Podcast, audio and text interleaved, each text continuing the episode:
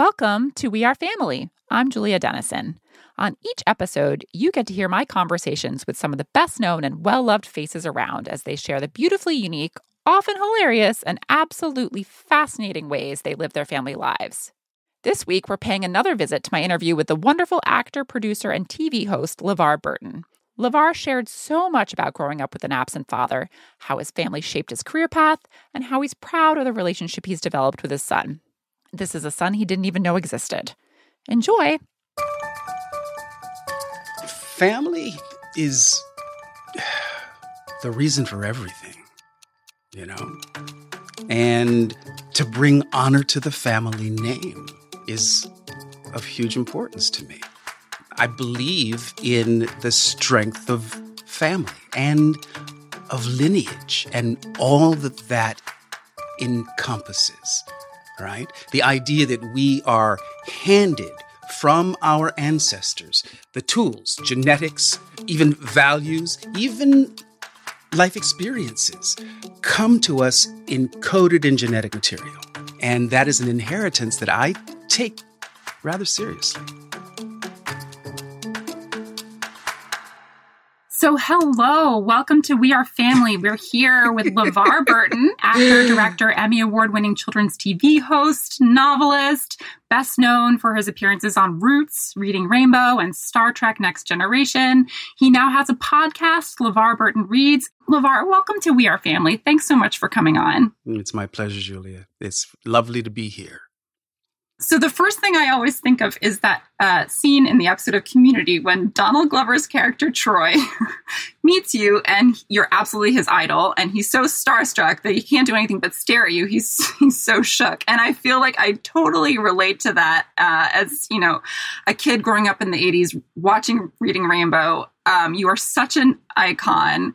Do you get that all the time? What's it like being LeVar Burton walking down the street? It, I have to say that it does happen with the bizarre frequency, and it never ceases to tickle me and blow me away. And then sometimes it, I, sometimes people have been known to literally burst into tears and not be able to speak. And it's uncomfortable for all of us. And, and so I just encourage the person to breathe. It's wild. Um, and it's real. I, I, I get it. I get it in the, in the sense that I can relate to it just from my own experience. Like Sidney Poitier, to me, has been um, a consistent guidepost uh, my entire life. And I was, I don't know why, I was thinking about this this morning in the shower that after Roots, I um, got a call to come and meet Sidney Poitier. And I, I, I, I couldn't do it. I could not face my hero. So I feigned sickness. This morning when I was thinking about it, I was like, wow, the ways in which we self sabotage, right? Simply because we don't believe ourselves to be worthy of our heart's desire. And, um, and that was certainly an instance for me where I was not able to handle the influence that this man had on me. And I did not I, I did not trust myself that I would know how to respond in the moment of meeting him. So I, I, I think I get it, and, and so I, you know, I, I try and be as uh, as as as graceful and humorous um, uh, with it as as I possibly can, because it is funny. I mean, and and the and and Donald Glover, you know, sort of um, made it okay for everybody who feels that way to just be okay with it, and and so I'm I'm I'm good with it. I you know I I engage. I um, I ask the person to breathe. Sometimes there's a hug involved. Um, it's all good. Oh, okay, well that's good because I might I might meet, need to be told to breathe a little bit throughout this because I was telling my friends I was like I might start crying. It, it's that nostalgia. It's that you know um, yeah. you influence so many lives and you know so many at a at a particular age, right? I think right. that's that's a large part of it too. That as you say, the nostalgia of it all. Speaking of nostalgia, this is a podcast about family. So I'd love to hear a little bit about your family. Can you start with talking us through your childhood? Um, you grew up in an army base in Germany, is that right? I was born on, on an army base in Germany, yeah. And then uh, we went back to Germany for another tour of duty when I was in the third and the fourth grade. And we came back to the States initially uh, after I was born. Like I was a year and a half in age. And so I, obviously I don't remember that tour. But the, the second Germany tour is, is where my parents' relationship uh, exploded. Um, mm or imploded, depending upon your point of view. From from my perspective, it was an explosion. It was loud. It was violent. It was it felt like a dangerous environment. And so after that tour, I was raised with my mother and my younger sisters and didn't really have much contact with my father until after Roots. And so that's been a, you know, sort of a, uh, that's been a journey, uh, finding a place of balance in my relationship with him. Mm. Where my mom and my younger sisters are concerned, I mean, they, when I think of, of immediate family, they're obviously who I think of um, most immediately. So you grew up in a house full of women then?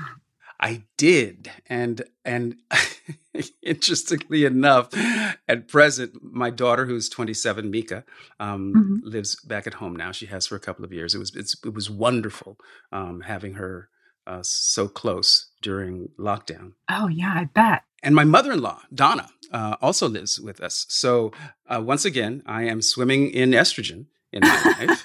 Um, Village of Women. I love it though. It, it, and you know what? I, I guess there's a part of my soul that is really comforted by the presence of women, and I'm good with that. I love that. And so, how do you think that or your childhood generally influenced your career path? Because at first you wanted to be a priest, is that right? Well, all the all the men on my father's side of the family are soldiers and ministers and um, and the women on my mother's side of the family are social workers and teachers. And so I I feel like I straddle them both, right? Having studied for the Catholic priesthood and really had a, an interest in a life of service inside of a of an organized, you know, effort Catholicism. And then the, the teaching aspect, I, I, really feel like I am able to fulfill that part of my genetic inheritance with the storytelling that I do in, in, in film and television and, and, electronic media. So, like I said before, I, I think that we receive these gifts of genetic inheritance, and it's interesting to see how they play out in our lives. And also, just you speak so highly and beautifully of your mother. Well, I'm, I'm, I'm not the man I am without without her, right? She was my first teacher. Um, she was my biggest cheerleader. She believed in me, and that caused me to believe in myself. So wonderful. What what kind of lessons do you think your mom instilled in you?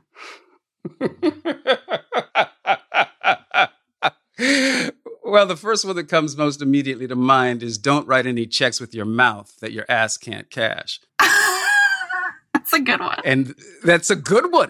That's a really, really good one. she also taught me, you know, the value of working hard, of doing one's best, no matter what the task, right? Like if you're sweeping the garage floor, you know, make this the best swept garage floor in the history of garage floors. She also taught me the world would sometimes be hostile to my presence simply because of the color of my skin. And I think that as uh, a single mom of a black male child, uh, that was one of the most important things she could have taught me. Yes, I want to hear more about that because obviously we talk a lot of parents about talking to your kids about race. And I always say that that is often a, a privilege that white people experience because they can opt into speaking about race. But for black children, it's not always an option. It's not an option at all, really. How did your mom broach that subject with you? From every aspect imaginable, really. From the idea that she worked as hard as she needed to to be able to put us through private schools, parochial schools, which was the best education. As an as an educator, Erma Jean knew where the best education available was. And it's a primary reason why I grew up in California and not in the Midwest, not in Kansas City, Missouri, where she grew up. She really sought California out for raising her family as a place where they could grow, develop, flourish, even rise to their highest level of potential without a lot of the obstacles that she encountered growing up where she did. I mean, you know, my mother was both a child of the Depression and survived Jim Crow. Mm-hmm, mm-hmm. Okay. So those events shaped her life. She was the first person in her family, in her in in our family tree to go to and graduate from college. My mother, right? Mm-hmm. So the the value of education as a leveler of the playing field, absolutely cardinal value she passed on to me. Education was going to give me the opportunity to compete on a level playing field with what I call my melanin challenged brethren and sistren, white people, right? Mm-hmm, mm-hmm, mm-hmm, and and she was serious about that. Get the best education you possibly can in all aspects in all instances. Mm. And so, and you have a really uh, great quote you've said before about um, you said there was an America before Roots mm. and an. America after Roots. And you said our story was finally being told. Well, look at the conversation we're having now in this country about about what we are no longer going to require our kids to learn. And I'm just I am forever mystified by America and its um, difficulty in seeing itself clearly. And so, yes, the story of of slavery in America had never been told from the point of view of the Africans before, never been told from the point of view of the Black people. Before Roots, we were able to tell ourselves um, as a nation that slavery was this necessary economic engine. And for the most part, avoiding the conversation or even entertaining the idea of the human cost of that brutal institution was never really a part of the, the equation. Roots blew the roof off of that ability to stay blind. Roots came and shone a huge spotlight on the institution and the damage that it did, not to everybody on both sides of the color line, that's why I believe in the power of storytelling so fervently, because it, stories, stories are what informs us. It is our stories, the stories that we tell each other that set the table for who we are, why we're here, what the purpose of life is. And I think probably the most important uh, uh, uh of these questions is what is my own individual contribution going to be to this thing called life. I believe we are all here for a really specific purpose, that we have come to make a contribution. And it's up to us as human beings to, as we grow and, and develop and mature, discover what it, it is that we are supposed to contribute. And I believe further that it has everything to do with our passions. It is our passions that drive our destiny, is my belief. And so when you figure out who you are and what it is you're supposed to do, then you do whatever is necessary to deliver that gift. And that's the nature of this thing called life. And and and so these are these are not unimportant lessons. Um, and there's another beautiful quote about your mom that I've read from you that says, "Everything I've done in the field of literature and learning is in tribute to my mother." I think that's that's so wonderful. Can you talk a little bit more about that? Well, Erma didn't simply read to us. I have two sisters when we were kids. She read in front of us. So I, I, I, I grew up in a household where reading was as normal as breathing. And I think that that, that primary example is really critical for kids. Parents ask me all the time, how do I get my child to read more? And I, I generally ask them a couple of questions. One, um, does your child see you reading? To what degree do you model the behavior that you so desperately want your child to develop a habit for? Such a good point. Because so often we kind of go off to our corners after they go to bed and read. At least that's when I'm reading. Right. And then the other question I ask parents is what's your child passionate about? Because again, uh, it is our passions that drive our reading appetites. It's our passions that that are the engine that drives the train of so much of who we are uh, as potential and what we become uh, in reality. And so I think that all important example and an awareness that if your child likes comic books or superheroes, if your child likes superheroes, then buy your kid comic books. I don't care what the gateway drug to becoming a reader is. You know, I, right. I, just want I just want kids to read. Right. So I love that. So lean into what they actually like. You don't yes. have to like Yes, absolutely. So it's so beautiful to hear you talk about your mother. And I'm so sorry to hear that so you lost your mother um, in 2018 and your sister at the same time same time. Yeah, and my sister, my younger sister, uh, six six months later. Oh my gosh. They were yeah, they were really connected. My my younger sister was the surviving member of a set of twins, and so she and my mom had this incredibly powerful bond. Um, and they they they actually went within within six months of one another, um, which made a lot of sense to those of us in the family. That's that's just been so incredibly difficult. I'm so sorry. But also at the same time, really beautiful that those two souls on on this journey right? On, in this lifetime, on on this earth plane, they were so connected that that there wasn't a whole lot for them to accomplish once one of them was gone. I I I, I find enormous beauty in that idea.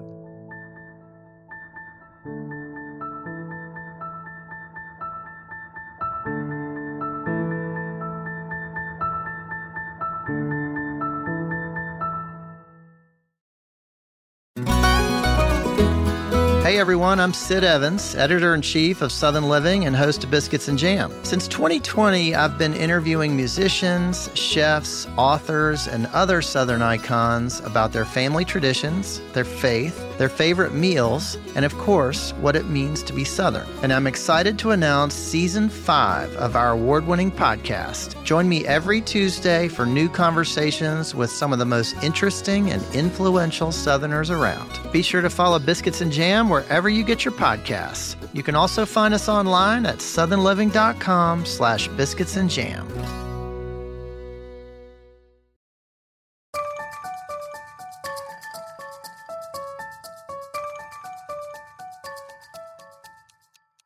Yeah, I'm curious to talk a little bit more about your experience as a father and, and now as a, as a grandparent. Being a grandparent is awesome. Is that the best? It's the best. It really is. Uh, I, I I love it. Sierra is just a, a, ball of a ray of light.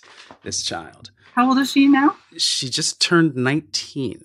20. No, she's 20 now. She's yeah. 20. Is she in college? Yeah, she is. She's a junior um, at a liberal arts school in um, on the West Coast. Oh, yeah, very cool. Oh, it must have been tough though, because right in the middle, she's been trying to do college right in the middle of this pandemic. It's been difficult on this whole generation of of kids um, who have had just the wackiest educational experience imaginable. Right. Um, and they're learning so much about life um, in the process. How there are things that happen that are absolutely out of our control, and how important it is to do our best to stay on task, and how important it is to give ourselves a break and recognize that we're all going through something pretty significant together, and, and how important it is to honor how difficult life has been these past 14, 15 months. Mm-hmm, absolutely. So, talking about your own fatherhood journey, so your your son um, found out you were a father when your son was three. Is that right? Mm-hmm. Can, mm-hmm. you talk about that experience? What was that? What was it like meeting him for the first time? Um, scary, as as I recall. You know, the journey that Ward and I have had as father and son, it has been deeply personal. Um, and the thing that I am most proud of is the relationship that, that that we have fought through all kinds of obstacles to have the relationship that we enjoy today. And I'm I'm really I'm enormously proud of that. As a man who who still has somewhat of a conflicted relationship with my own father, the the quality of the nature of the relationship that I have with my son is uh, hugely important to me. That's, that's wonderful. Yeah, that's what I was wondering. If you know, growing up with this sort of lack of father figure, or having experienced your father, did that?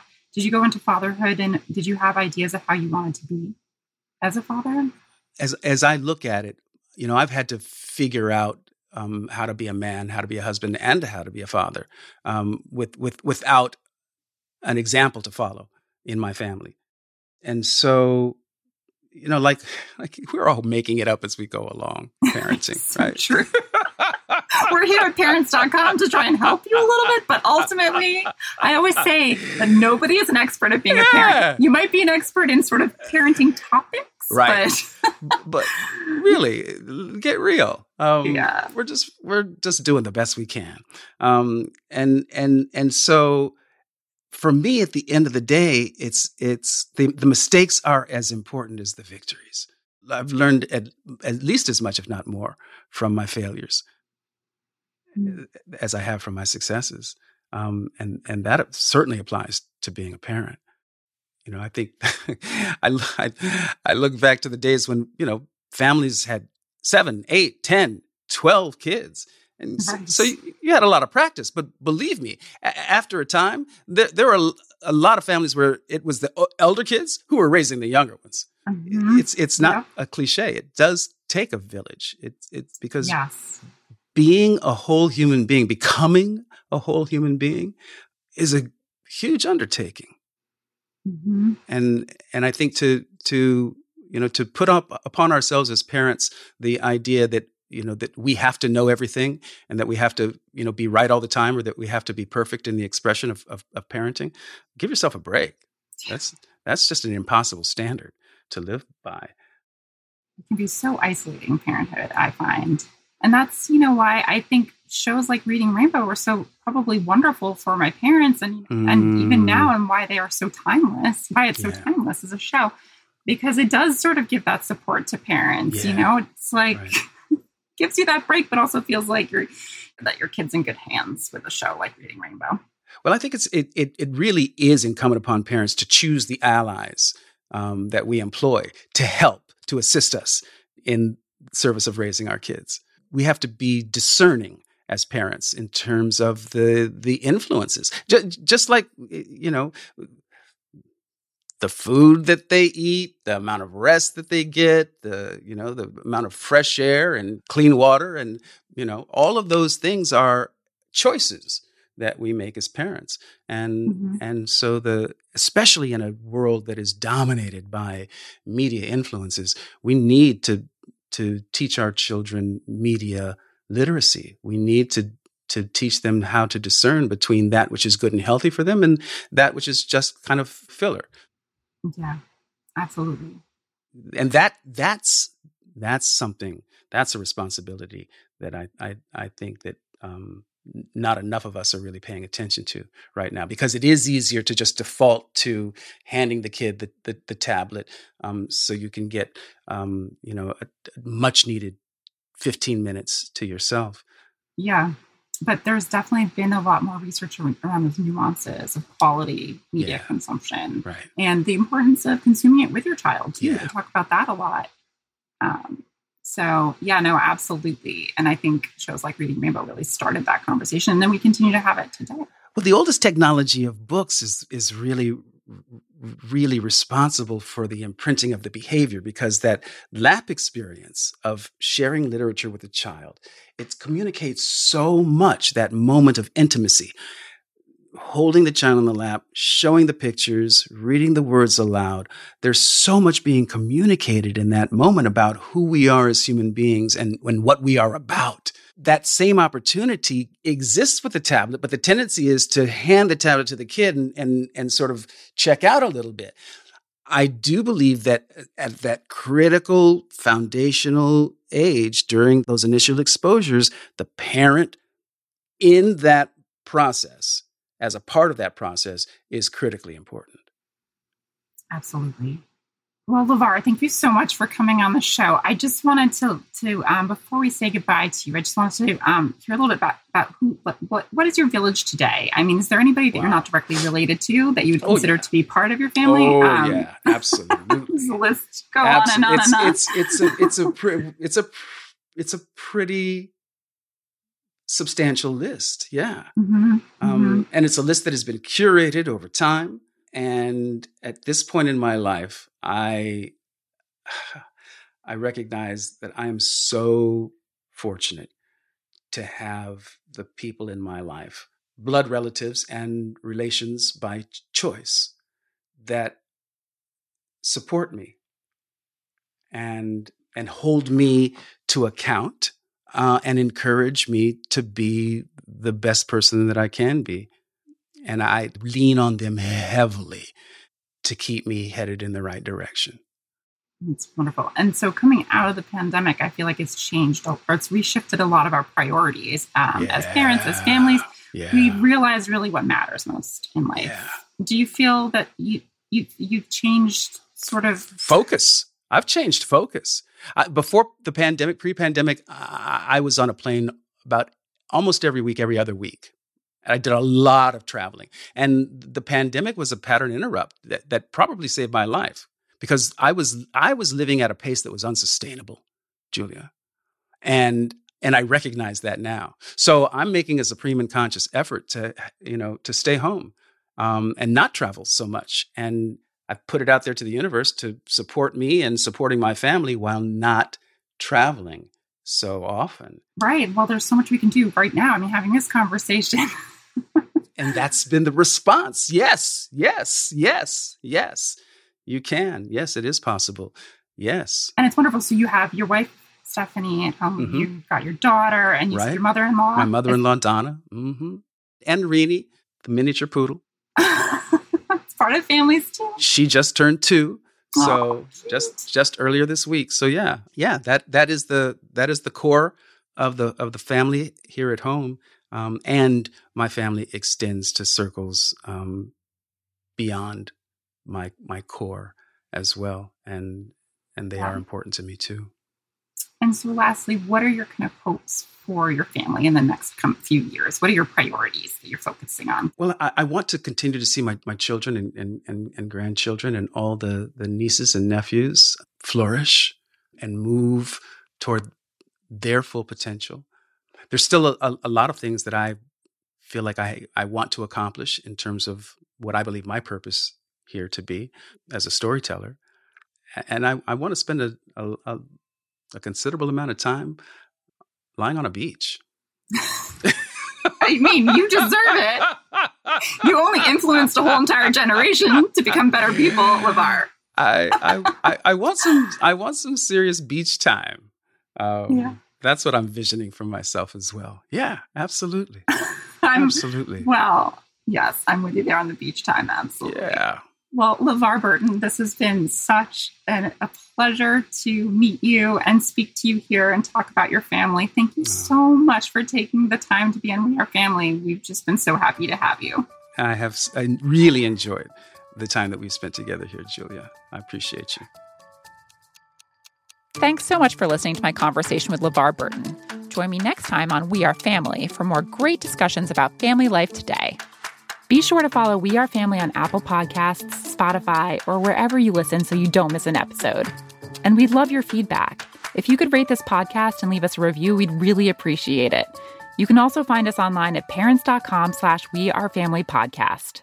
We Are Family is presented by me, Julia Dennison, and produced by Sam Walker. Editing is by Vincent Cacchione, and thanks also to the rest of our production team at Pod People, Rachel King, Matt Sav, and Danielle Roth. We'll see you back here next week for more We Are Family.